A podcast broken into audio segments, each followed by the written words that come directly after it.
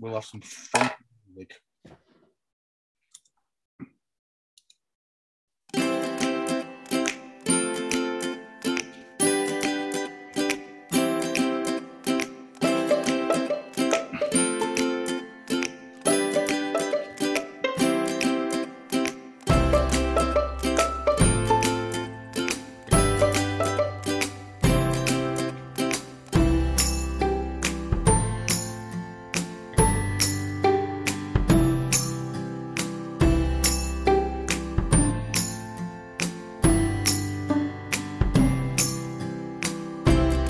Well, it's that time again. Another another Malt Travail podcast. This is episode 35, would you believe? Uh, we're recording this on the 10th of May. So we've had a bit of a break, but we've got you two in two weeks now. It can't be bad. Right, I'll turn the music off. Good evening, gentlemen. Good evening. Good evening, everybody. You had a slight, a few glitches getting again, getting us all sorted out, but we're we're all in. We're all in cyberspace or whatever it is. Um, so uh, so yeah, it's a very nice. Well, it's quite a pleasant evening down here. It's going a little bit cool. Windy now. up here. Windy. Oh, right, but cold up in York, yes. Mm. And I think another first for a while in that we're all we all seem to have beer in the glass as well, which is uh, Yeah.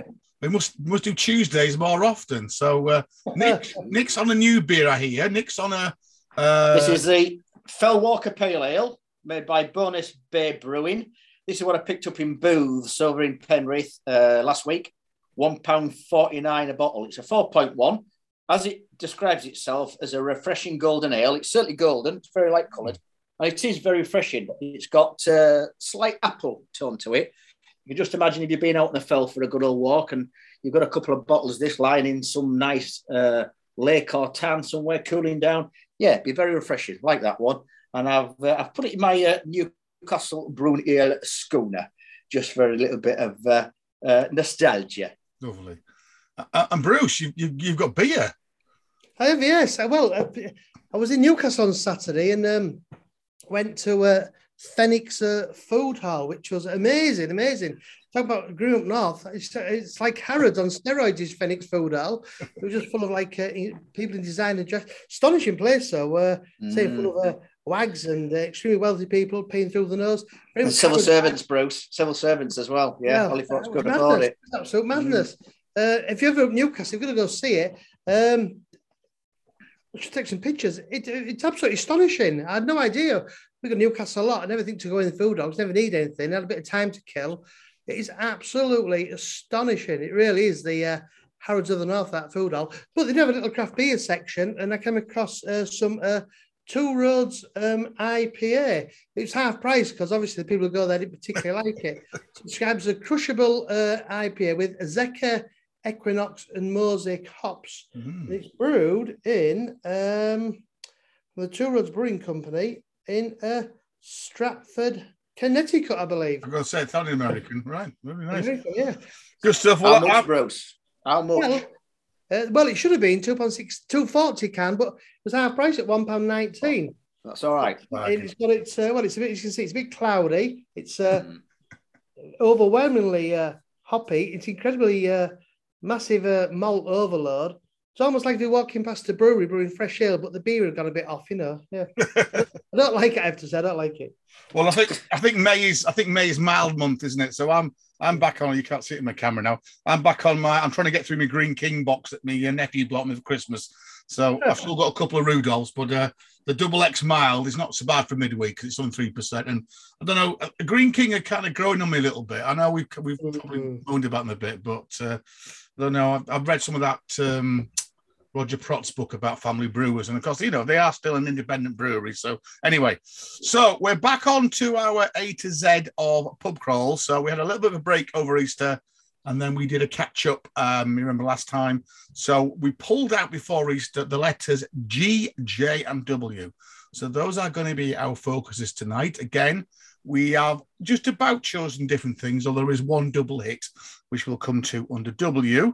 But as always, let's kick off with a little bit of kind of beery highlights and some beer news. So we mentioned in the last podcast that Bruce had had a fairly epic journey um, over the bank holiday weekend. Um, probably to do something with cheap, cheap train tickets, thanks to the Chancellor Sunak. It was, it was, yeah. So come on then, Bruce. So you start. Well, uh, you you you're messing me at one point. You were in Mallaig and then on the way to the Isle of Skye. No, we never got to Skye. Oh, We never got to Skye. We Oh, only went to Mallaig and back. Yeah, we uh, yes, uh, as Michael correctly, correctly pointed out, thanks to uh, not only thanks to Rishi Sunak's rail sale, but uh, more importantly ScotRail's amazing Club 50 offer. If you're over 50 now, you can pay one-off fee of £15 and join ScotRail Club 50. And we get you discounts all throughout the year, but three times a year they do insane deals. Um, and of course, we've all heard about the West Highland Railway line. It's supposed to be the finest railway line in the world. Uh, so we realised we could go from Edinburgh to Mallaig for uh, £12, which is normally £98. It was that we could look at gift horse in the mouth. So me and my elderly friend set up at 7.35 at uh, York on uh, on uh, Friday morning uh, to sort of cushion uh, the blow bit of the long journey. We did go first class to Edinburgh on LNE which obviously was really quite good. The, the proper breakfast served to us. That was quite nice. So we did first class to Edinburgh, uh, filled our bags full of uh, biscuits uh, and bottles of water from the lounge. and then, of course, uh, went across to Glasgow. Our 12 pound journey started in Edinburgh. So we shot across to Glasgow. Uh, those trains are really fast now. That's an impressive service. And then got on a train at uh, Queen Street. Uh, You go so- past one of the um, distilleries there, don't you, bro? See all the wooden barrels We do, yeah, outside. Beaumont, Beaumont, yeah. Yeah. Uh, so we got on the Queen Train 1115. Uh, it was a little six uh, carriage uh, diesel multiple unit, uh, and it splits at three points at uh, um, uh, Garelochhead and somewhere else going off to Oban and uh, leaves to Fort William. So it was absolutely stunning, I have to say. The train, like Nick says, the train goes through the Glasgow suburbs. Uh, uh, your last bit of Glasgow is going through the Dalmuir estate, where everybody suddenly clutches their uh, bags very quickly. And then you're on the uh, banks of the Clyde, which in itself is a quite spectacular journey by the banks of the Clyde. And then, of course, you come uh, all the way up there. And once you get past the Faslane submarine base on your left, you can see that by the barbed wire. Um, then you're at Garelochhead. And then, across Loch Lomond's on the right hand side. You go right by the shores of Loch Lomond. Um, train then splits for Oban. We stay on it. And then, of course, you're into the insane uh, Moors part of the West Highland line, We're up to Corrour, which is Britain's most uh, isolated railway station. It's uh, 1,235 feet above sea level. Um, lots of these stations, I have to say, uh, well, in fact, all the stations, I have to say, put was to shame. The way that ScotRail maintain those rural stations is an absolute credit to them. Yeah, it's probably all bloody English money that's subsidising the bros. I don't think we can really say They'll that. keep telling you it's, it's from North Northeast Gas. It's in. It's us taxpayers. Well, it's how They've, they, they've never had it so good in Scotland. it's how they distribute the money into it. I have to, but every station I have to say was in immaculate condition. There are lots of them well up on that Highland line. They've got tea rooms, they've got cafes in, they've got uh, little bunkhouses, hotels, restaurants. Fantastic. And then, of course, beyond that, we get the bit where you approaches sort of Ben Nevis, which is quite stunning. Uh, the trains at point, it's on like cliff ledges. Um, so eventually it'll be Fort William, and then do that final bit from Fort William to uh, uh, which is absolutely You amazing. know, the It's- Glenfinnan, don't you? Glenfinnan Viaduct. that's don't you? right. You pass Neptune Steps, which is of Oh, yeah, the biggest yeah. section of locks in the country. Yeah. And then you head round to the uh, Glenfinnan Viaduct and the guards rail into the Spirit Hall, even though the little uh, cheap train. The guard has some uh, dramatic music. Uh, he announces the viaduct. The train slows down and he plays some music on his mobile phone of the PA as you go the viaduct. So, yes. so, uh, If got a PRS license. so, so full marks, uh, full marks for that. And then eventually we got into Mallaig at uh, quarter to six. Um, uh, Mallaig's cracking at the town, I have to say. Uh, of course, that beach as you go into Mallaig was one of the uh, bits used in a local hero. Most of it was filmed on the opposite side of the country, but for that iconic bit with the chapel on the beach, that's actually just outside Mallaig. Uh, yeah, the proper little working uh, fishing town, Mallaig. Uh, I say uh, would be a, a sleepy town, but of course it's energised a bit because the ferries go across to Skye to Armadale. So you've got a big Calmac ferry there, which leaves I think three times a day. Uh, and of course, um, you've got the Jacobite Express that runs daily from uh, Easter, I believe, to the end of October. So for every day, you've seen this influx of people come to the uh, village for two and three quarter hours and spend money in the pubs. So yeah, it's quite an interesting little place. You know, there's a big, uh, huge uh, fact, salmon factory fishing boat station there. It brings a bit of life to the place, the ferry. But they've got uh, three pubs, although one of them, bizarrely, after two years of lockdown, they decided everything's open. They're close to get refurbished, which was absolutely bonkers. The Marine Hotel. Uh, so there was a place we were in, uh, and then the um, uh, K- which was which was fab. Yeah, I've been in that one. Yeah. Have you been to Clachan? Yeah, I've been in Clachan. Yeah. Yeah, we stayed in the Steam Inn. Uh, the pub itself was a bit nondescript, I have to say. The room, the accommodation was great, fantastic. They made a great job of the accommodation, and the breakfast was great. But the pub itself a bit nondescript. So as soon as we got there, we're delighted to see they had the Isle of Skye ales on. Thankfully, it was my round. So uh, John got uh, that beers. He got two pints of uh, Skye uh, beer, fourteen pound, fourteen pound, outrageous. And they're not they're not spending money on uh, advertising and promotion, really, are they, Bruce? I mean, Fairly Yeah, simple. but you, can, you you can see Skye from where they are. And I have to say, whilst no, we all- I'm, I'm talking about the, the pub clips in anybody's watching the YouTube, the uh, the branding. It's uh, no, no, it's not Simple. state of the art Saatchi and Yeah. Saatchi, really, is it? Just beer mat stuck on the pumps. we did. Red or gold. I know. We did think, Sky is, red there- is- is there a locals price and a tourist price? Yeah, We got yeah, there. But I have to say, so we were, and I have to say, the, the, the beer wasn't great, you know, it's- but it wasn't great. Lovely thing to Looks be all from right. Isle of Skye. Uh, but then we went to the uh, uh, uh, Clachan, booked a table for dinner, uh, and that was great. I mean, the Clachan's one of those um, places that you kind of get in uh, Scotland. You get them in Northern Ireland and some of the small towns in Northern Ireland, and they're quite unique. We have nothing like them in England. They're um, the pubs for everybody. I mean, they were producing. It was packed. It was Friday night, but they were doing fantastic food. Yet, despite that, you had gangs of young lads coming in, drinking. Uh, obviously, they know they've got to behave because they get banned. They've nowhere to go. You've had tourist seating. Uh, there was a pool table in the corner. Uh, big place, but literally, um, unlike England, where they don't exist, it was a pub for everybody. I have to say. Uh, and I have to say, the food uh, was astounding. We had some amazing Stornoway black pudding fritters. Uh, I felt I had to haggis, and I have to say, the uh, whiskey sauce was like something you'd expect to find the ma- final master chef. It was immense. Uh, but I say it was extraordinary, you know. Gangs of young lads in there. The next was there's a couple of a lovely couple who come from Yorkshire because they're eating a 80 pound seafood platter with a very expensive bottle of wine, and everybody just gels along together. So Did they, did they end, end off the night with the ceilidh, Bruce? Uh, no, no, no. There's no Oh. ceilidh. No, no Taylor story. No. Well, No, that's, no, what, that, that's what we always say in these Scottish pubs. They all end up like singing and dancing and doing Yeah. shortbread adverts and stuff. Sadly, And. John Gordon Sinclair's on his little motorbike outside, up and down the street. So, uh, so That the was lovely, podcast is really. into a, a, a trip to Mallaig and back. But come on, Yeah. Bruce, finish off the again because then he went to London as well, didn't he, that same weekend? And He you did, found yes. again another pub. So again, for- forced to, uh, uh, we couldn't say no to the uh, like Rags Mike Richard, it's great rail sale. So took the family this time, uh, and uh, my daughter was determined to go on a pilgrimage to see the uh, uh, the doors from the film Notting Hill uh, and the little shop. Which uh, I have to say, Notting, I've not been before to Notting Hill. I have to be honest now. I was blown away by it. It was fantastic, just uh, wonderful uh, Georgian houses. Uh, obviously, incredibly wealthy area now. Um, we did make the, I think everybody's made the mistake getting off at Notting Hill Gate, where in Mm. reality, if you're going down the Portobello Road, you really need to get off at Ladbroke Grove. But it did give us a chance to sort of uh, walk down and uh, take it all in and stop at a cracking Danish bakery. But however, the last last time I was out that way, Bruce, it was a few years back now. It's still a bit of a dodgier area, really. Oh, no, there's a there's a there's a sun, stunning Fuller's pub just on the edge of Notting Hill uh, that connects uh, Kensington High Street to that top road, uh, which is alongside one of the palaces, which is the is it the Winston Churchill? It's a Fuller's pub, and it's absolutely covered in flowers. It's a wonder Ah, it can right. stand up because the weight of flowers. Um, so I know I, I went there and we stopped up near Notting Hill one uh, one time, and there's a, I think there's Holiday Inn, uh, but it was yeah the area was a bit dodgy. But like you say, with the, the influx of money, I suppose they've uh, they've tidied and cleaned it up a bit now. Well, crikey, we're likely to chip over, lose fifty pound notes. It's insane Yeah. there now. But you can imagine my delight when I stumbled across a Sam Smith's pub on the Portobello Road, the Earl of Lonsdale. We're, we're only nine minutes in and we've got our first Sam Smith. minute. Good stuff. but what a cracking pub it was! It's enormous. And to, I've been trying to look on the internet. I, I thought at one point it must have been kind of a, a merchant's because downstairs it's all partitioned, these little rooms. Uh, and you can see there from YouTube, my wife said it has these uh, duck hunters, they call them. The partitions have little doors, they call them duck hunters. So you've got this island bar split into four. And then beyond that, there's a huge room uh, big enough to accommodate two uh, rail fires. Uh, so, yeah, um, quite nice. Well, they do let you take photographs inside.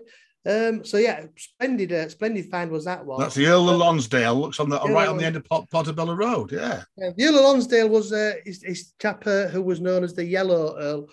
And famously invented, um, was the founder of the Automobile Association, hence the yellow colours. Yeah. Wasn't he also the Lonsdale belt as well in boxing, I think, as well, uh, the yellow Lonsdale? I don't, I don't think he was Yeah. actually. I Oh, think it was Duke of. Lonsdale from We'll check that one in.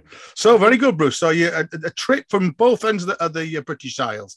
Well, I didn't go quite as far. I went. I ended up back in Buxton. Um, I think if you remember, almost well, just over a year ago, it was one of my lifesavers, and that it was one of the few places round us that was open because they managed to put a pop-up uh, garden festival type place outside the actual brewery. They couldn't open their tap because it was too small. So t- took a visit back, and since last time I've been there, they've actually moved indoors. So Yeah. you'll see them at the garden is still there, but they've actually built a little bar actually in the brewery. It's still in its early days. So it's still a bit, as you can see, then it does on YouTube. It's still a bit rough and ready. The downstairs bit is upstairs is quite nice, and it's and it literally is you walk upstairs, and again pictures on there on YouTube, and you actually literally are in the brewery. Um, they only had a few beers on, so this is probably a better picture. It's quite nice. So the picture on the left there, they've kind of done a little wooden bit. The brewery's on the left, um, and I'm sat there with my back to the bar. And then the picture on the bottom right for those on YouTube, that's looking at where the beer garden was when they first opened, um, when we first came out of lockdown and it was outdoor drinking. So that is still there with a stunning view. Um, but it was all right, yeah. So just had one cask beer on, and then I think they had four kegs on. But the guys behind the bar said it's only been open for about two weeks, so they're just going to start building the beer stock up. Obviously, Buxton do a phenomenal range of beers now. So it was quite nice to go back to Buxton and uh, just just revisit. It was very quiet, I've got to say. That was what bank holiday, bank holiday Sunday, and it was pretty quiet. There was only about four or five. It was about four o'clock. Um, and actually, amazingly, a lot of people still went sit in the garden. So you can just about see there. There were some people huddled around the far end under one of the umbrellas. So back to Buxton Brewery, all very nice. And then I can trump Bruce in a way because I paid on Friday night, I paid seven pounds fifty for a pint. So I had a very, very long week at work. So went, went, did my local two down to the hot water cellar, a couple of beers, and then I went across to Mellards, and they had some nice cask on actually. But I thought, I'll go on, I'm going to treat myself. So they'd got this Verdant on, and all the lads behind the bar said, "Oh, you've got to try it. It's stunning." So I went for this pint of Verdant El Sol Cultura. It was named. Um, and it's uh, yeah, it, one one that Nick and Bruce have them those on YouTube, and this was seven pounds fifty a pint. I What was shouldn't the really overwhelming flavour of it? What was the overwhelming flavour? Right. Well, I've done a bit of Yeast, Bruce, I would have. yeah, I did a bit of Yeast. research actually. So Unbrewed apparently, yeast. Luke Una, which you can see on the uh, pump clip there at the bottom, he is some very, very, very, very famous DJ. So apparently he's a big DJ. He does, you know, Ibiza and everything else. And he's also into his art. So he's done a project where he's got artists to do the art cover. So that's actually the cover of his new CD as well, as well as being the pump clip. Is it Um, his urine then? Yeah. So it's it's tropical zippy IPA with hop Riwaka, which I haven't heard about leading, which is, means it's grapefruity, limey, and grapey. Um, and it certainly was. And I'm still getting Tropical what? Zippy. That I paid seven pound fifty. So Bruce went all the way to Skye and paid seven pounds. Well, he did pay seven pounds, and Yeah. I, I managed to walk a mile down the road and pay seven pound fifty a pint. So I'm still getting over it. Anyway, talking of bargain beers, Nicholas, come on. So he mentioned this last podcast. Nicholas's The other end of Nicholas's the- little trip about the go, the go for scale. these platters, go for a Yeah. go for a Wetherspoons four Yeah. pint special. You know how I like my my my tasting planks, where you can have a third of each beer. Uh, in our local hosteleries around here, they range in price from 360, which is excellent price, up at the Old Malton Royal Oak. Uh, Steve, the landlord up there, all his beers, he sets the same price. And then you can also go to the New Malton and have a plank as well. Uh, you're up to about 380, 390 in there. And then Gemma's other outlet at the moment is the Yorkshire Tapas and Grill on uh, bar Envy, uh, slightly more expensive there. I think you're up to four pound. But yeah, so you can try a third of each. Well, if you go to Wetherspoons, you can actually try a pint of each. So last time I went in there, did a little bit of my calculation. I mean, you'd be able to do it with your vouchers anyway, but when obviously you go for one of the meal deals, especially if you're taking elderly parents along who don't always necessarily want to have a drink, and other half who uh, is driving so doesn't have a drink, it ended up that I managed to get three different pints and a bottle of Brewdog Elvis juice, which has now gone back up to the six and a half percent uh, ABV that it was originally, and then it came down to five point one percent. Now, At one time, Spoons had them both on offer. When in last time. I didn't really want the six and a half percent, but that's all they had. Uh, so that normally retails out of Spoons at three eighty nine. But I say if you have a part of your meal deal, then you get a free drink, uh, and it's a six sixty milliliter bottle, so it's actually more than a pint. So yeah, that was a, a, good evening for me. I can't even remember what I ate, but uh, it was three pints and a big bottle of Elvis juice for the equivalent of about five pound in money. Mm. Yes, uh, all in, all in one city. Very good, very good. Right. Well, we might come back to, to that particular chain shortly. So, a bit of beer news. Uh, just quickly, a quick mention because it's nice when we get a bit of feedback. So, um, Mappy Man is somebody who's I know been a regular listener and been following us for quite a while and he himself has a similar kind of uh, takey. He does a great uh, blog about his trips, so it's well worth looking out. Uh, blog or search for Mappy Man, and he gave us a tweet I think last week. He just said, "Love it, keep up the good work." Listen to the last episode on a beach in Malaga, where the experience was heightened by listening by to three chaps chunt on about Sam Smith. So you're very welcome, Mappy Man. Uh, glad, glad we kept you uh, entertained on your holiday. Can you imagine Humphrey in Malaga? well, he might have been. What would, he make, what would he make of them bars with music and strings and football and uh, yeah? so I just thought again we might just have a you know interesting kind of contrast here really. So first of all, Black Sheep are obviously carrying on to expand. They're bringing out a new, oh, quite a few new beers actually. The newest one is called Refresher which I'm including that is very much aimed at the younger market, the lager drinkers who are now moving across to craft. So it's a blonde, it's 3.9%.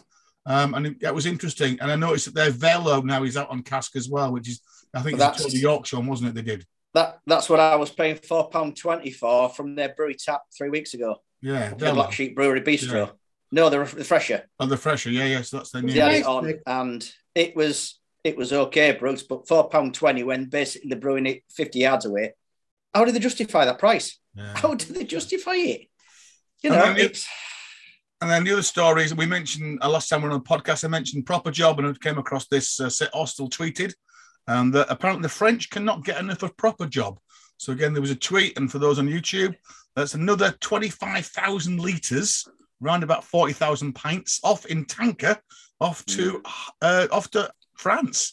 It's so, a good beer. Proper Job is it, now the official, the best-selling English beer in France. So very. It's in my it's in my top three bottle beers definitely, yeah. and it's always a treat to go into our local Lidl and they have it on there permanently. What one pound sixty nine a bottle? Yeah, that sort of price for a five percent, you can't beat it. Uh, it's yeah, it's one of my favorite bottle beers now. Is uh, is, is Proper Job a lot of brewers when like on the podcast when they ask about their best beer a lot of brewers talk about proper job beer and if you want a, a decent bottle and i've got to say when i was drinking it in cask in devon uh, in the in the Victorian Salcombe. It was absolutely stunning, really, really good.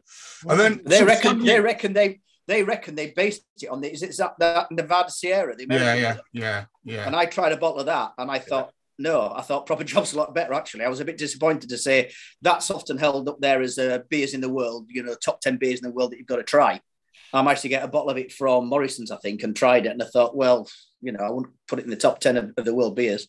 Oh, uh, but yeah, I read an article that suggested that when St Austell were brewing their uh, when they they started started to uh, put proper job together, that's what they were trying to achieve.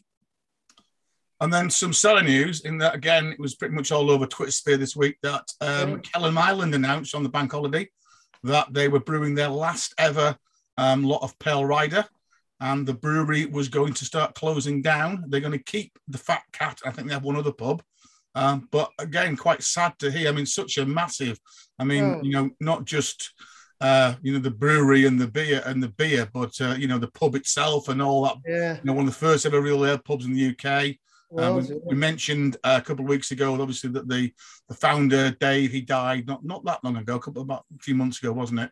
Um, so really, really sad, and we might come back to that because I know there's a story that links to one of our letters today. But then on the other side of that, I picked up uh, Western Morning News um, on Saturday. A nice article there about Salcombe Brewery, and I'd mentioned them because I'd been drinking Salcombe beers the other week.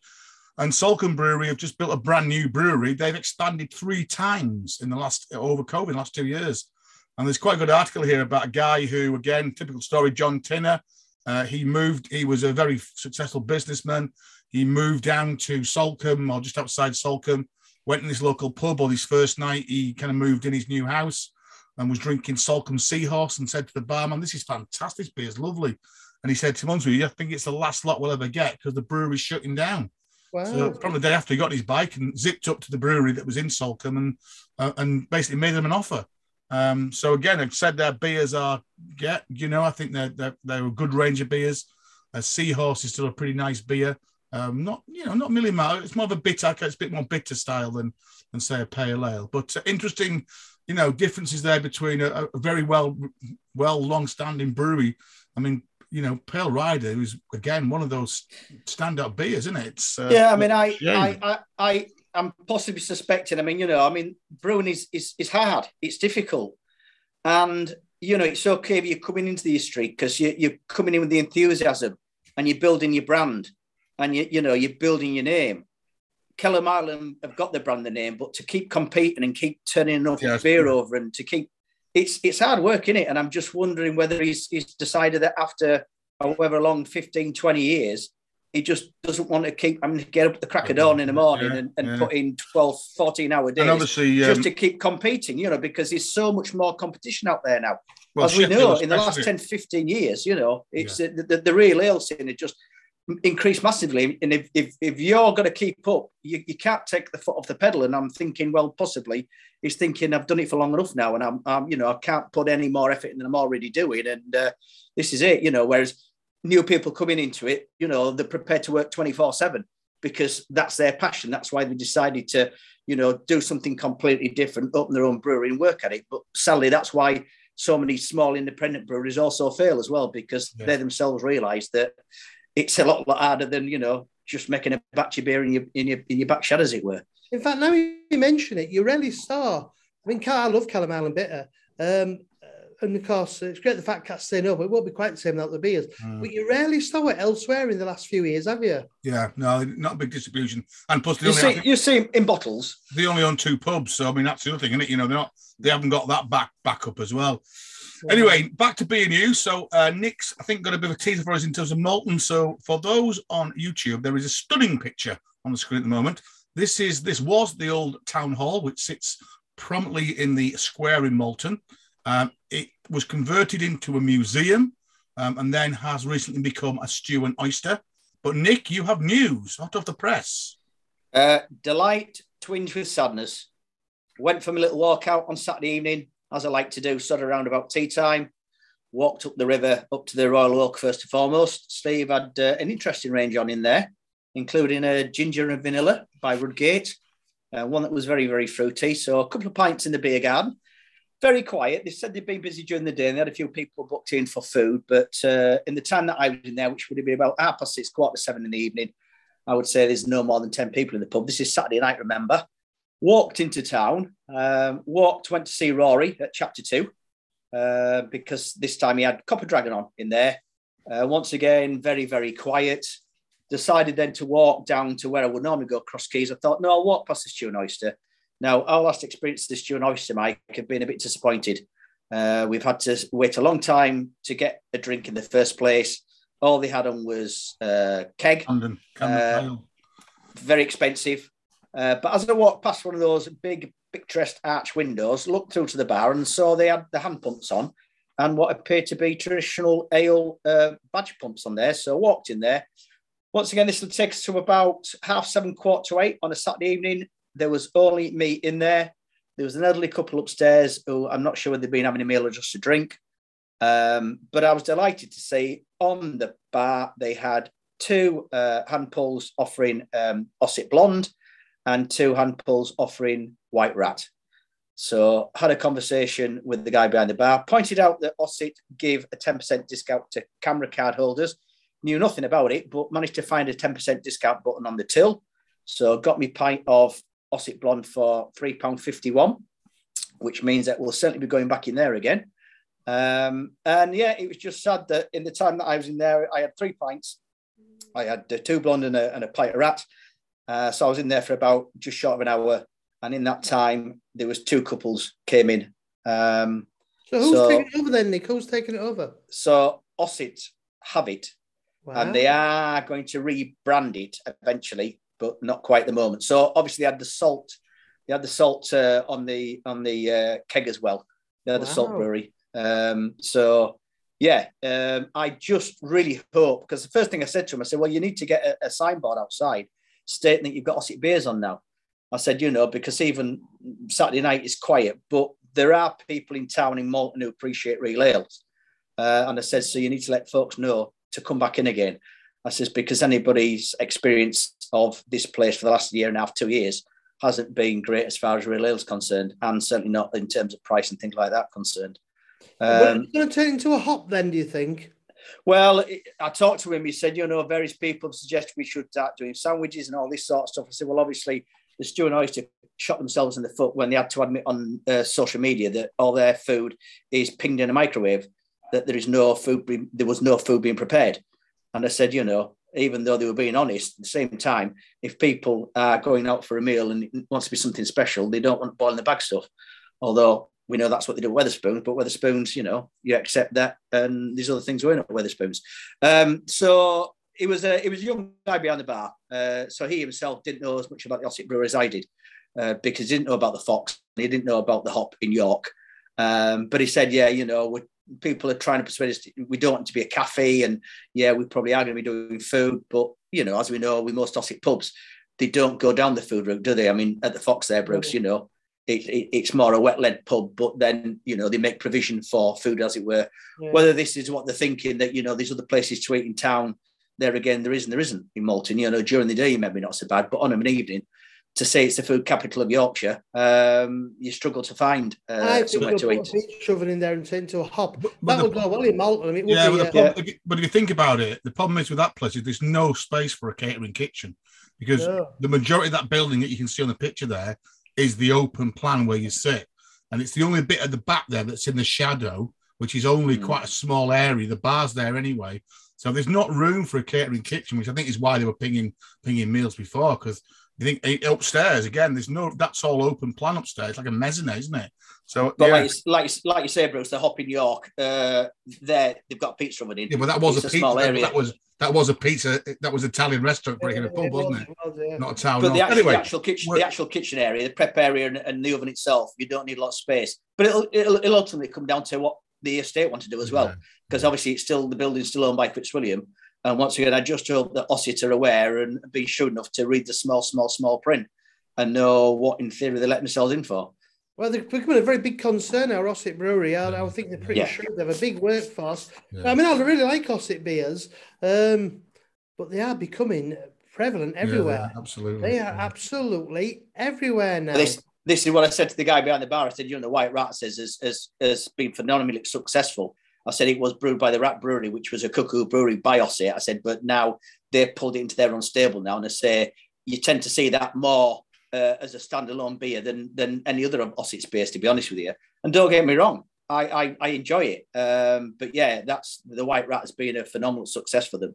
Um, but no, once again, for another place for us to drop into now, Mike, it's uh, it's a positive. It was just so sad to see Malton on a Saturday evening, just so quiet. You know, I really did feel for all the publicans, all the landlords, all the managers, uh, because I mean that place there was two young staff on. There's no way they were even covering their wages, you know, with a minimum wage increase and things like that, and then the cost of utilities, the overheads. That's, that's why they're paying charging four on a pint, isn't it? And you know, because that's what they've got the overhead. So anyway, well, I let's. I was uh, I was in London on Bank Holiday Monday. Uh, when you get the train back, at ten o'clock, and I tell you what, I was staggered at how quiet it was on the yeah. Bank Holiday Monday. Yeah. Uh, but obviously, by contrast, I was at Newcastle in Tynemouth and Whitley Bay on on Saturday. It was good, though, wasn't it? It wasn't at Tynemouth. was uh, honest to God, you thought in the Mediterranean somewhere. It was a food and drink festival, to be fair, but every pub was packed. Uh, and going back to the station, um, uh, in Newcastle um, on Saturday. Our train was eight o'clock, and at half past seven, going down Grainger Street, then Grey Street towards the station, your only thought was, what's it going to be like at 11 o'clock? It was carnage then. but that's Newcastle for you, bro. Yeah, but I mean, my Newcastle. The people in the north know how to work my, hard, uh, hard. My Newcastle down here, that was fairly busy on Friday night with Mellard. We stopped, we stopped longer than we normally do. And that was pretty full. And of course, the weather wasn't too bad. So people were inside and outside. They'd got a burger pop up that was doing really good business, like out in the courtyard. So it was really good. Anyway, let's get back to tonight's uh, theme because we spent a long time chuntering there. So last time we pulled out of the bag the letters G, J, and W. So let's crack on. So here's Jack again, still giving us his, his songs. You must find out, Jack. Jack Hartmann uh, on YouTube. Look, just put the G word song, and you'll see Jack. This got this guy's got a million followers just singing the letter G. Here's the letter G. Anyway, off we go. So, Nicholas, you're going to kick us off. So your first G was had to be. We're talking about beer. It's got to be the good beer guide. I mean, this was the Bible, certainly in the 70s and 80s, before the internet came along, before you could find out information through various apps in terms of you're going to a strange place, you don't know which pubs are uh, safe to go into, you know which pubs are going to get a decent beer in. So the good beer guide was the Bible to have. It was always a bit of a hefty tome to carry around with you. And I think I mentioned this before that year to year it seemed to get bigger and thicker. I mean, the logistics are putting together as well you know, once again, CAMRA has been a voluntary organisation to a certain extent. Um, so, you know, you've got all your local branches gathering the nominations in, doing the voting, going checking these places out, sending it in. And then it was Roger Protz, I think, for many, many years, certainly he's, he's done the uh, intro. I think it was he the editor of the Good Beer Guide. I mean, I know. Roger's always been involved with it. Uh, so, in fact, when I suddenly thought of G for Good Beer Guide, I looked at my shelf and I've actually got 10, 10 volumes which I think um, it's been on the go since 1973. So I hmm. tended to buy a copy sort of every three or four years because, yeah, sometimes from year to year, it didn't change very much. Yeah, yeah. Um, I think it does now, you know, because more pubs are opening, more pubs are closing, more pubs are embracing real ale, some get rid of it. So you do get a little bit more of a variation.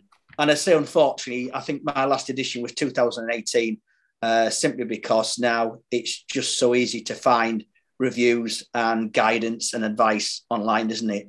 So maybe it has had its day. That said, there'll be plenty of beardy weirdies out there who will have the full rack of 43 or 45 on their shelves and they will religiously buy it.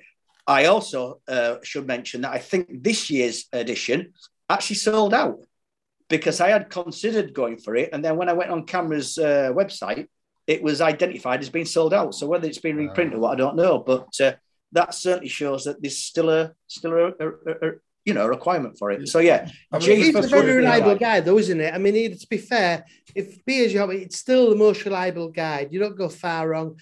They never send you to a duff pub. Um, I, I think you're right. I think it has to the test of time. But say that, Bruce. They always say it's the quality of the beer, not the ambience, and sometimes not even the friendliness of the pub. Mm. So it depends what you want. If you want the overall nice experience, sometimes they will take to a spitting polish spot down a side street where people will turn around and look at you because the locals who drink in there are recognised and they go in there for the quality of the beer.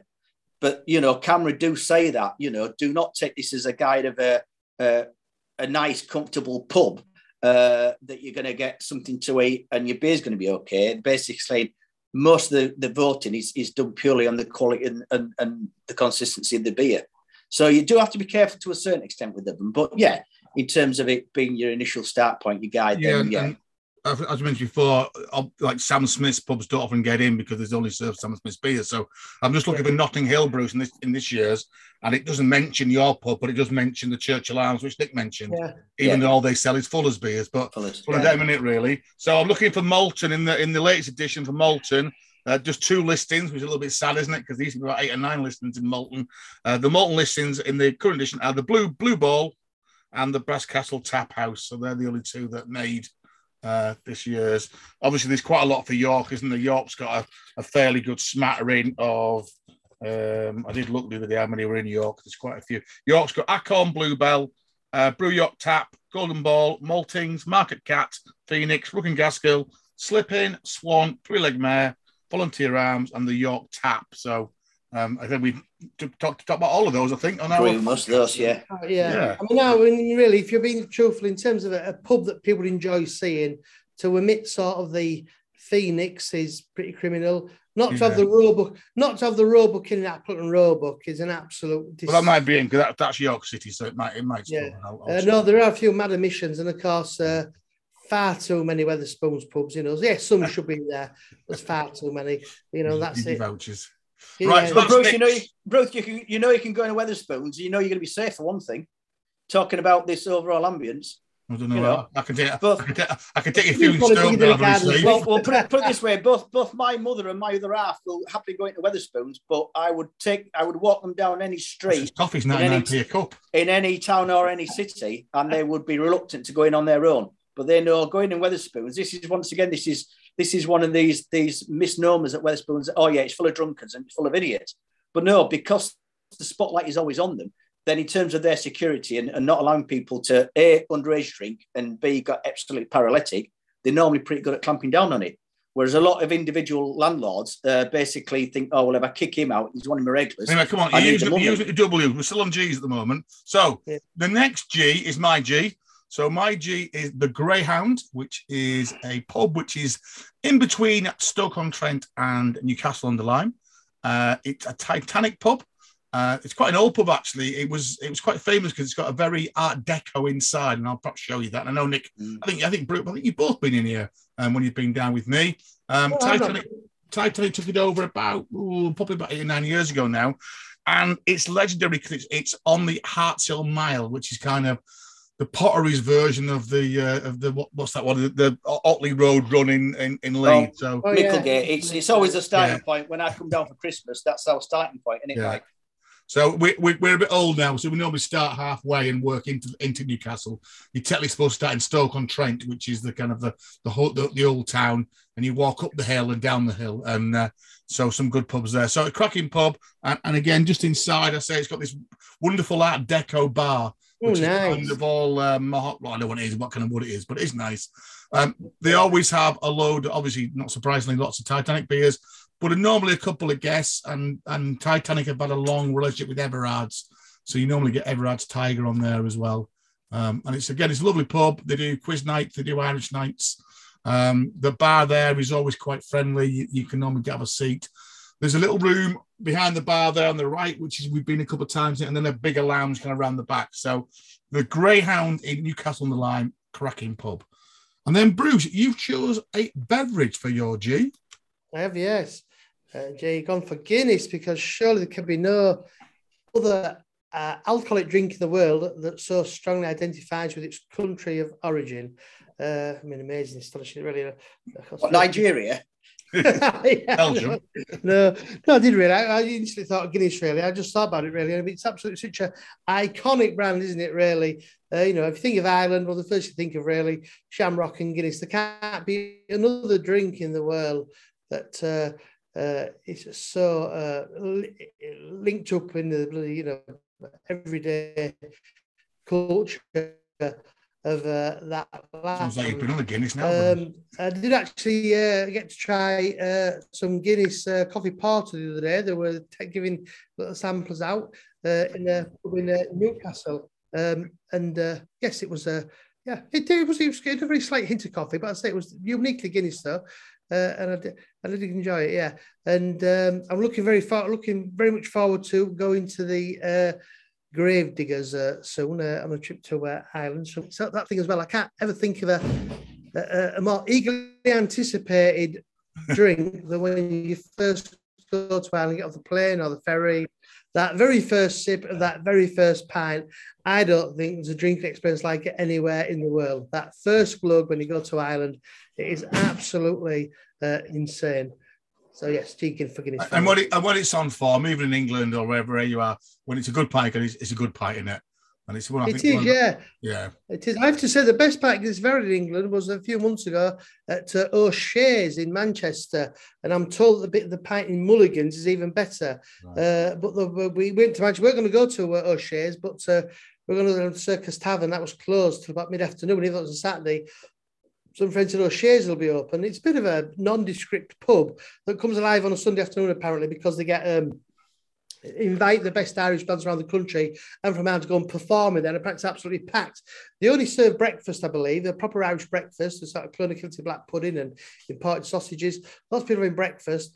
But I have to say, the Guinness was absolutely on a different level to anything I've had in this country. What, what's the, what's the ABV on Guinness now as well? Because it always seems that you know when, when you're on Guinness, you don't seem to get as drunk as if you're drinking No, very other true. beers. Yeah, well, they say that's something to do with the, the makeup of it as well. I think it's about four point five, isn't it? But they but they No, do I reckon don't, that I don't, I don't think it's as strong as that. they do reckon that it's it's part of the, the way that it's made as well. That it's you know So we'll, we'll have a look.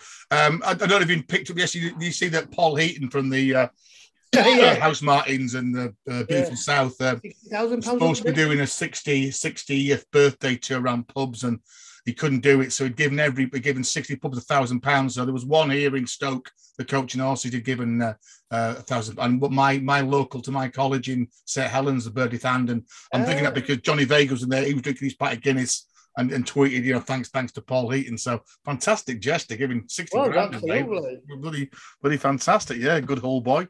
Uh, so yeah, Guinness. 4.1 to 4.3. Oh, there we go. So I wasn't far off 4.5. Um, and it's that's its second mention because we mentioned it in the B's. Because no V's, sorry, because we had Black Velvet, didn't we? So it's Guinness uh, has come up twice the charts. Right. Moving on to the letter J. Now I thought we'd have a bit of a change. So I found another freaky guy on the internet that, that does song as well. So I can't remember his name, but here he is. Um, actually, this I think um, my lad knowed him. He's, he's, this guy's called Pimco or some Pimbo or something. Anyway, there we go. So uh, my I'm going first, and I'm going to stick with the brewery. So we mentioned them a few times on previous podcasts from Stone, although now brewing in Market Drayton. The world famous Joule's brewery. We've talked a lot about the trademarks and the these were the second biggest brewers in the world after Bass, and there was a massive um, competition uh, back in the days in the Victorian era. So Joule's, Joule's brewery, J for Joule's. Um, lots of pubs around me. I actually found another one on Sunday when I was out for a bike ride out in the wilds, which is kind of pub that Bruce would like, the Fox and Hounds in a place called Cheswardine, which is very, very nice. Um, and uh, the brew we've mentioned before, the brewery now is based in Market Drayton, although they claim that they're on the same aquifer that uh, stretches to Stone. Um, I mentioned that in the brewery there, the nice link to Yorkshire, because in the rear room, they've got Mousy Thompson, um, they've got the whole boardroom of a, a big company in Leeds that when it when it was then they're breaking it up, they bought the broad the boardroom paneling, and I think there were something like 32 mice in that room. Um, wow. And they've also got Mousy Thompson furniture as well, so that's very impressive. Mm-hmm. And uh, obviously, Nick and I, we talked in our previous podcast. I took Nick to the new Joule's Wharf, which is back to almost the home of where the brewery initially was, um, very in Stone, and it very much dominated the town of Stone back in the days. Um, and they're hoping that they will get some brewing back there as well. And again, I think you were quite impressed, weren't you, with that uh, the mm, wharf? yeah. The yeah. beer's kind of all right. I, probably for me, the, the blonde is probably my choice. Pale ale's not bad. Um, it can be a bit hit and miss sometimes. It's one of those kind of beers really that it's either on form or it's not on form. But you know, generally the good thing. So is was my J. So Nick, you similar in a way, you've chosen another beer. Yeah, it was. I think it was this beer that uh, turned wine drinkers and lager drinkers to real ale. Uh, I think Oz Clarke was very, very popular and famous in what the mid to late 1990s. He named it as his favourite beer. He brought a lot of attention to it, and it's Thornbridge's Jaipur. And this was, and it still is branded as the IPA, but it's it's the modern IPA. It's one of those IPAs that's full of fruit flavour uh, Bruce mentioned it last week because he'd found it in Wetherspoon for two pound nineteen. But it's one of those you could, well, it's one of those you can you can make yourself poorly on. Uh, and I know Bruce, when we've been out a few times halfway through a session, we've seen it and we've sort of gone, we can't really afford to have that because it's too strong for us. Yeah. Uh, once I think the ABV's come down a little bit on it. Is it about five point six now? Yeah, it's five nine. I think. I think it's still it's five nine, and it, it, right. I've gone to six as well. It, but it's one of those that is is so deceptive. If you yeah. if you got somebody a pint of that and said, "Here, have a good neck of that," they would have no problem at all in drinking it and saying, "Right, I'll have another one of them," and then start wobbling about 15, 20 minutes yeah, later. Just still five point nine. Yeah. Yeah. So it's one of those that often I can't enjoy because, you know, if I'm out and having a session, I'm having four or five pints, I'm thinking, well, if we have one or two of those, it's going to tip me over the, the edge, really. But yeah, it, it's one of those that uh, it, it cut the cloth, it broke the mold when it came to that unique, fruity, yeah. floral flavour as far as an IPA was concerned. And uh, as I say, it's it's still there. Uh, once again, I would suggest that in fact there are actually better tasting IPAs out there now. And whether it's because it's become so popular, they've taken their finger off the um, what shall we call the artesian, the quality control. You know, we've mentioned this a lot of times about breweries when they start to knock it out in such massive quantities, then perhaps they're not able to you know, control and, and keeping an eye as closely. We've said this about Taylor's Landlord, and we've said it about those other iconic beers out there. Or perhaps it's also because you know it was such a unique flavour when you first tried it. Yeah, I think we've and then moved on. Other Yeah. people have come along and, Yeah. and tweaked. You know, they've aimed at that and then tweaked it to make a slightly different taste, and that's why sometimes it's worked and sometimes it's not. And maybe that's why I'm thinking about other beers now that I would actually put above Jaipur. But in terms of an iconic beer, uh, yeah, J is Jaipur. Yeah, and I, I remember a night that uh, me and my brother-in-law had down at the uh, local cricket club where they sponsored the barrel, so every beer was two pounds a pint. Uh, did, did whatever, whatever the ABV. And I said to Andrew, I said, Andrew, we're going to drink Jaipur tonight because it's it's five point nine percent. It's only two pound a pint. So rather than drinking the you know three and a half percent stuff, and we we had about nine pints of it, and yeah, you do suffer. Um, again, I mentioned that there's a night. Well, sorry, I, Nick, do you remember we went to the brewery? We, me and Nick, we, did- we had a brewery tour oh a few years ago now, but they were saying then that Jaipur is almost 50% of what they output is still Jaipur. And I think you remember, Nick, they'd just done that deal with Tesco's, um, where I think it was it something like four cans for eight quid. They said, your Tesco's are selling it cheaper than the brewery can sell it. Um, because It was a it was a lost Fine. leader, but it was get their Yeah. name out there. I think it was four cans for eight quid at the time, or something like that. And it was Hmm. they, they said we can't, we can't, we in the brewery we can't sell it at that price. So it was one of those that undermined it slightly. I think it was eight cans or four, something like that. Anyway, um, interesting link here. I mentioned that link with um, Kelham Island. So just reading a bit of the background. Um, obviously, it uh, Jim Harrison is the guy who bought the Thornbridge Hall initially, and he realised that it actually had a brewery attached to it when he bought it, a very small brewery that in the past would have brewed the gardener's beer. And apparently was still a pipe that ran out to a tap in the garden from the brewery that you could, you know, slunch your, slunch your thirst. And by all accounts, he was holding a garden party at Thornbridge Hall in the early days, and he just brewed some beer, and he was handing it out, and this guy called Dave Wickett was there. And Dave Wickett was a guy who was setting up Kelham Island and opened the Fat Cat. And in fact, the Pale, Pale Rider was doing so well, he was looking for somewhere to brew a bit more for him. So he made an offer, and that was it, really. That was the birth of Thornbridge Brewery. So they stayed at the hall for a fair while, um, and then they expanded and moved to, more t- towards Bakewell and the brewery there, which again has just got bigger and bigger and bigger. So I think since Nick's been there, they've, they've doubled the size of it, and obviously got a, a very nice tap now. Um, they appointed two very young brewers. A bit uh, at the time was a little bit on the edge. Um, one guy, an Italian guy called um, Stefano, and in fact he brought across the whole of the kit. They're, they're basically their kit is actually Italian. It's an Italian system that they use, and a young guy called Martin Dickie.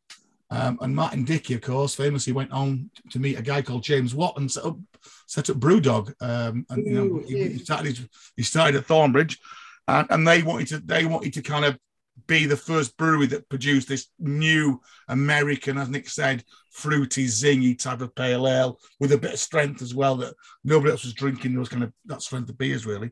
And it's called Jaipur. Do you know why it's called Jaipur? Because uh, it, Indian Pale Ale. It's Jack called Jaipur because it's where um, the guy Harrison got married. He got married in Jaipur, so it- it's a bit like you know, Beckham's kids. They they named it after when he was married. So it's an Indian pale ale, but also because he was married in, in Jaipur, the city of. So J is for Jaipur for Nick, and Bruce is again. We're on a similar theme because Bruce has picked a brewery for his J. Did have it. There's a picture. JW Lee's, infamous Manchester brewery. Yes, yes, I love Lee's beers. Uh, I like the heritage behind them as well. I mean, they're in a real poor part of uh, Manchester, aren't they? To Grimshaw Lane in Middleton. I mean, Middleton's as working class it gets, isn't it, around Manchester? And there they are, though, still there. They're not moved to out of town premises or anything like that. Regional breweries there. Sadly, no brewery tours available. I did check, No. I quite about. But I have to say, um, me think about this because earlier this year we were in Man- we went to Manchester for a day, and um, I'd uh, we went to uh, what I thought was a Lee's owned uh, pub hotel in central Manchester. But I looked at the directory, found it. it wasn't actually. I think it was an independent one. They obviously borrowed some money off Lee's. It was solely Lee's branded, and that Manchester Pale Ale they brew now, I think, is possibly the best pint MPA, I've had this yeah. year. It was absolutely fantastic. It's almost a creamy pale ale, but the beers are always absolutely fantastic. Uh, the pubs are great as well. Uh, I just love everything about Leeds, the old feel of it all, the way they go about the business. They don't make a great big fuss, do they? Uh, and say the beers are fab. Uh, they have started producing some keg like everybody now, I say, but they make a big fuss. But there's obviously a huge choice of uh, range of beers in their uh, pubs as well. But yeah, it's like the whole heritage. Yeah, in a way, I guess they're a bit like Smiths, aren't they? In that they're 1828, they still have their own yeah, Victorian, yeah, yeah. Victorian brewery, like you said in Middleton. There, there's a nice picture of it there for those on YouTube. The Greengate Brewery. Um, they have a fairly solid range, bitter, dark. Um, John Willie's, which is a slightly a kind of an ESB. You mentioned the newer beer, the MPA, which is their Manchester Pale, Moonraker, and and they did a collab with Marco Pierre White as well. So their um, their dark must be because I always remember Lee's mild. I always tended to migrate towards their mild, but I don't see the mild listed on yeah, there. So is, is that what their dark is? Yeah, I think it'll do a mild. And of course, the famous one is Moonraker, which yeah. is a kind of very strong ale. Uh, I think again that is six point five percent. Do you know why it's called Moonraker? You know, uh, no story. James James Bond. No Moonraker. Story is that when the brewery was first built in the 1820s, there were quite a lot of farms around uh, that area of Middleton, which they would have been because it's kind of on the edge of the kind of the moors. And apparently, a local farmer drowned raking the moon out of a pond, which he thought was a wheel of Lancashire cheese. So the story is that that's why it's called Moonraker because he's trying to rake a cheese out of the pond, which is actually so he's had a few beers, and it was actually not a cheese, it was the moon. So there you go. That's Moonraker. That's why it's there. So um, quite a beery theme for our J's. So let's move on to W's, and I'm going to kick us off. So here's Jack again with a lot of W. So my W is a pub. Well, it's not really. It's it's a village which got a pub in it. So the village is Westow, which is a, a very old Westow. village, um, just outside of Malton. I was um, born there. Yeah, there you go. Bruce was born there because where the maternity hospital used to be in the good old days. And in it's a near, field. It's near Kirkham Abbey um, and the Stone Trough. But the pub, and it's one that we, well, one that we certainly went to a hell of a lot when oh, we were yeah. younger. And probably for me, it was more, the first pub that I probably went in there and drank is the Blacksmith's Arms. And apparently, I learned today it was called the Blacksmith Inn for a while, but it's now the Blacksmith's Arms. It's bang in the middle of the village. It's over 300 years old, so a lovely little typical Yorkshire village with Yorkshire stone. Again, the picture there for those on uh, on YouTube. It's a bit that maybe a bit like that pub Bruce was about before. It's a pub for everybody. It's become quite an eaty pub, um, but they still the the locals still go in. There's a bit of an area where you can have a drink, kind of on the side, where they tend not to serve food, but they always have at least three beers on Nick, don't they? Normally, a good range of Yorkshire beers, Black Sheep's on, Pippin and yeah. bar there. Um, I've been for a while with COVID and everything else, and like you say, yeah. it became very popular eating. So it's a case of you having to book in.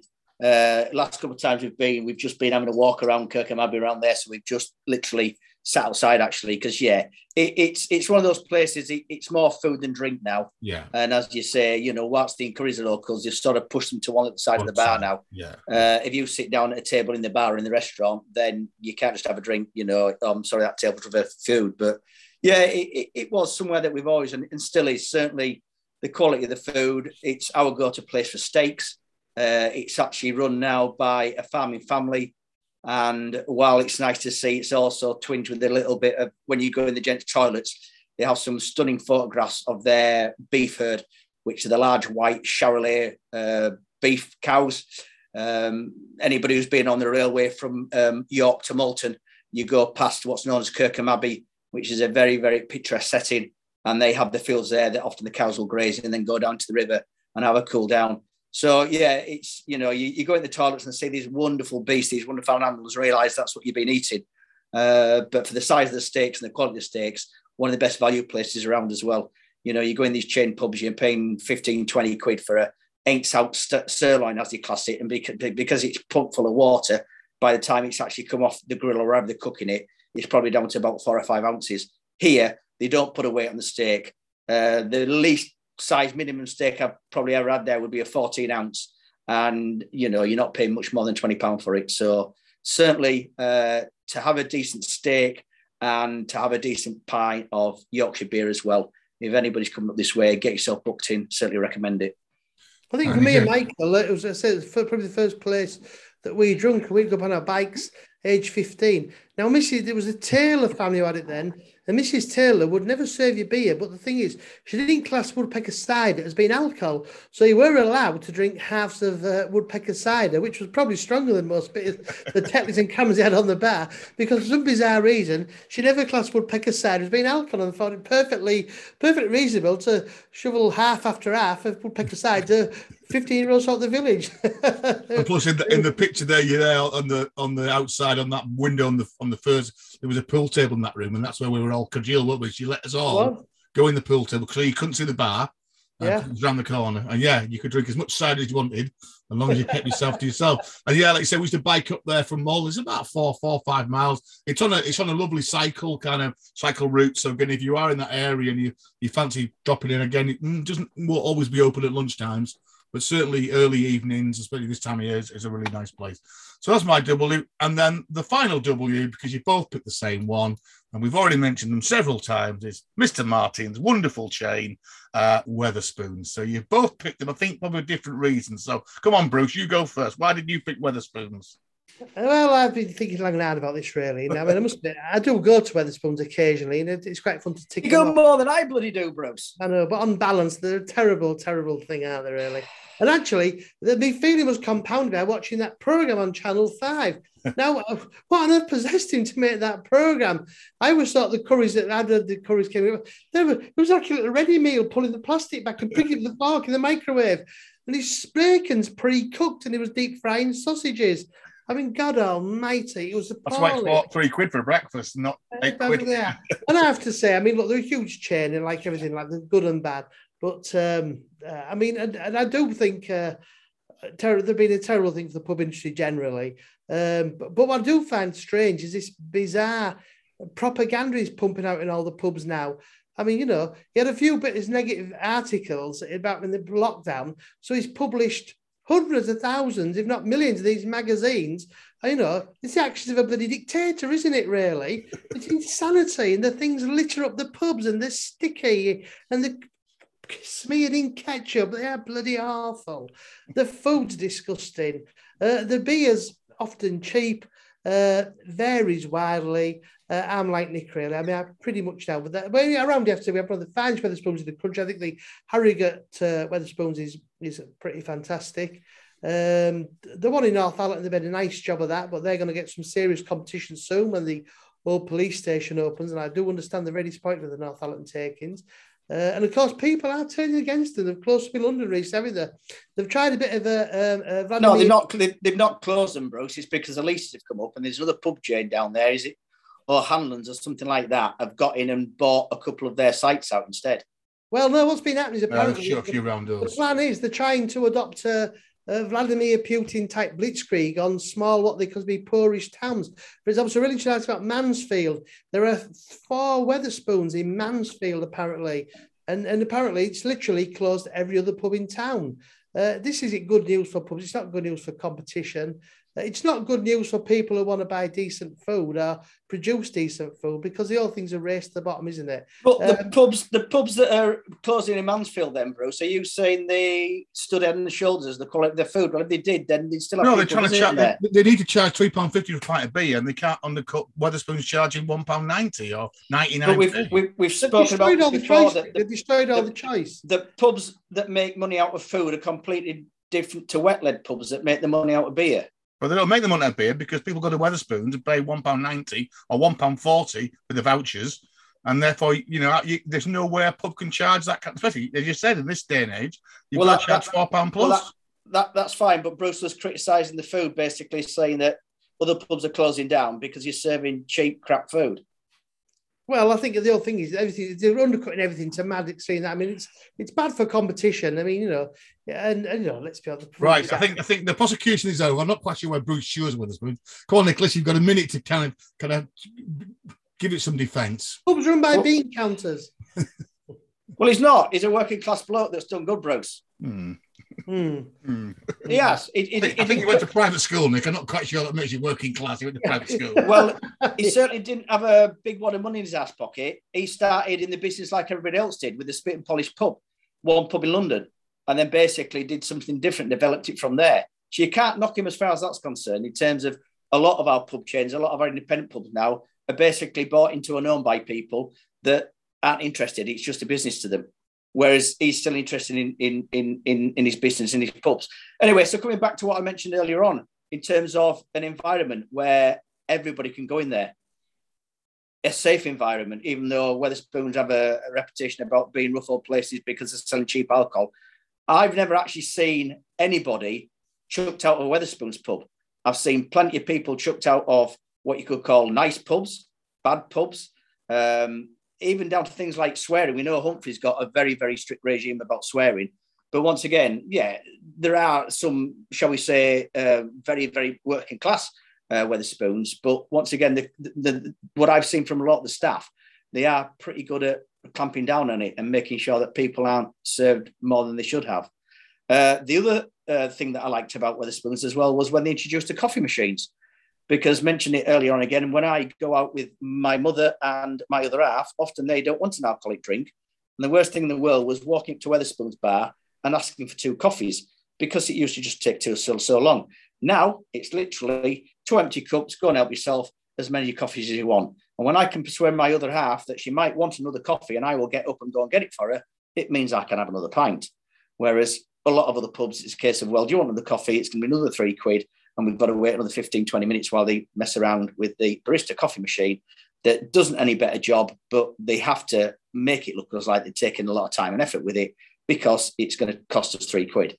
Um, so that's another thing I like. Yeah, you're talking about the food again, but if I need to pop in somewhere, like when we go to London, if we've got a theatre show to go and see, and we've only literally got 40 minutes, we know we're going to get served in 10 minutes, to quarter of an hour. Um, we're not looking for haute cuisine. We're not looking for tea at the Ritz. Looking for something to basically fill a hole, and you know you're not going to be worrying because half an hour later you're chasing people saying, uh, "Is our food coming? Uh, is it going to be much longer?" So that's another reason I like with Wetherspoons. You can set your clock. You know I like, you know I like a schedule. I know I, I like a regime. I can pretty much know how long I'm going to be in a Wetherspoon for, and I know how long it's going to get take to get served. Like how long it's going to take for me food. You pop into Iceland and ask to borrow a microwave oven, exactly the same food for a lot less money. but, but right, once again, all right, a lot, right, all right. a lot Listen, of places you go right. and you will suddenly find that that's that's how it is. Uh, Time out, right? I think you've, you've, you've given a good defence there, and just for fact checking. Uh, Tim Martin, father, was a senior member of the RAF, and then he actually worked for Guinness, and in the end, he became the managing director for the whole of Malaysia uh, in terms of promoting Guinness. Um, Tim Martin was educated in private schools in New Zealand, but actually finished his schooling in Campbell College in Belfast, which is probably the richest, poshest school in Belfast. And he actually trained as a barrister, although he has actually never practiced as a barrister.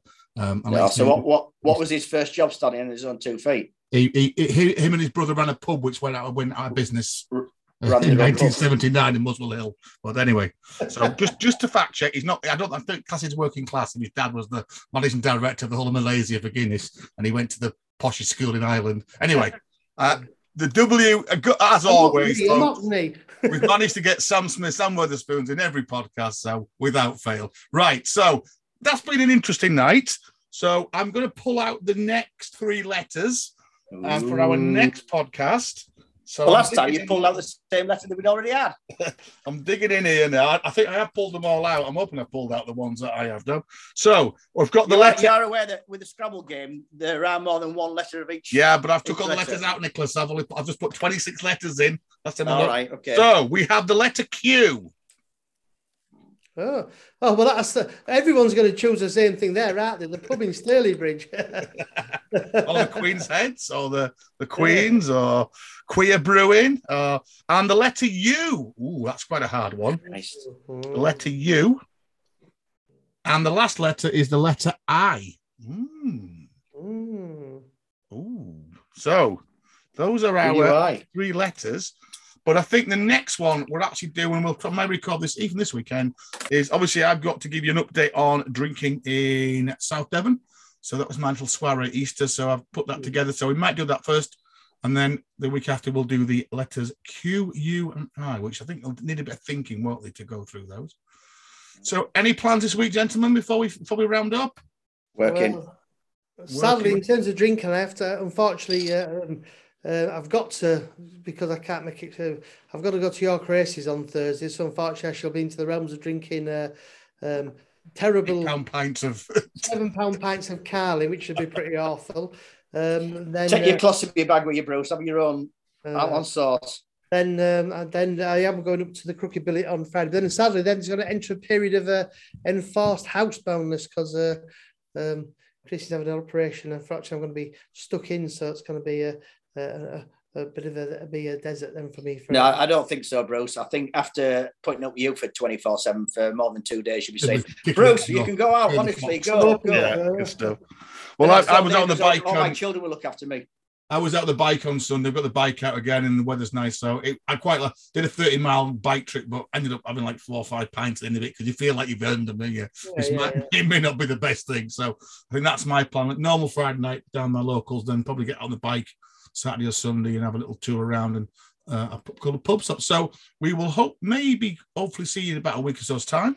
So I will play the funky music to finish off. Gentlemen, thank you very much. Funky? As always, a good debate, a good discussion, uh, and we'll see you next time.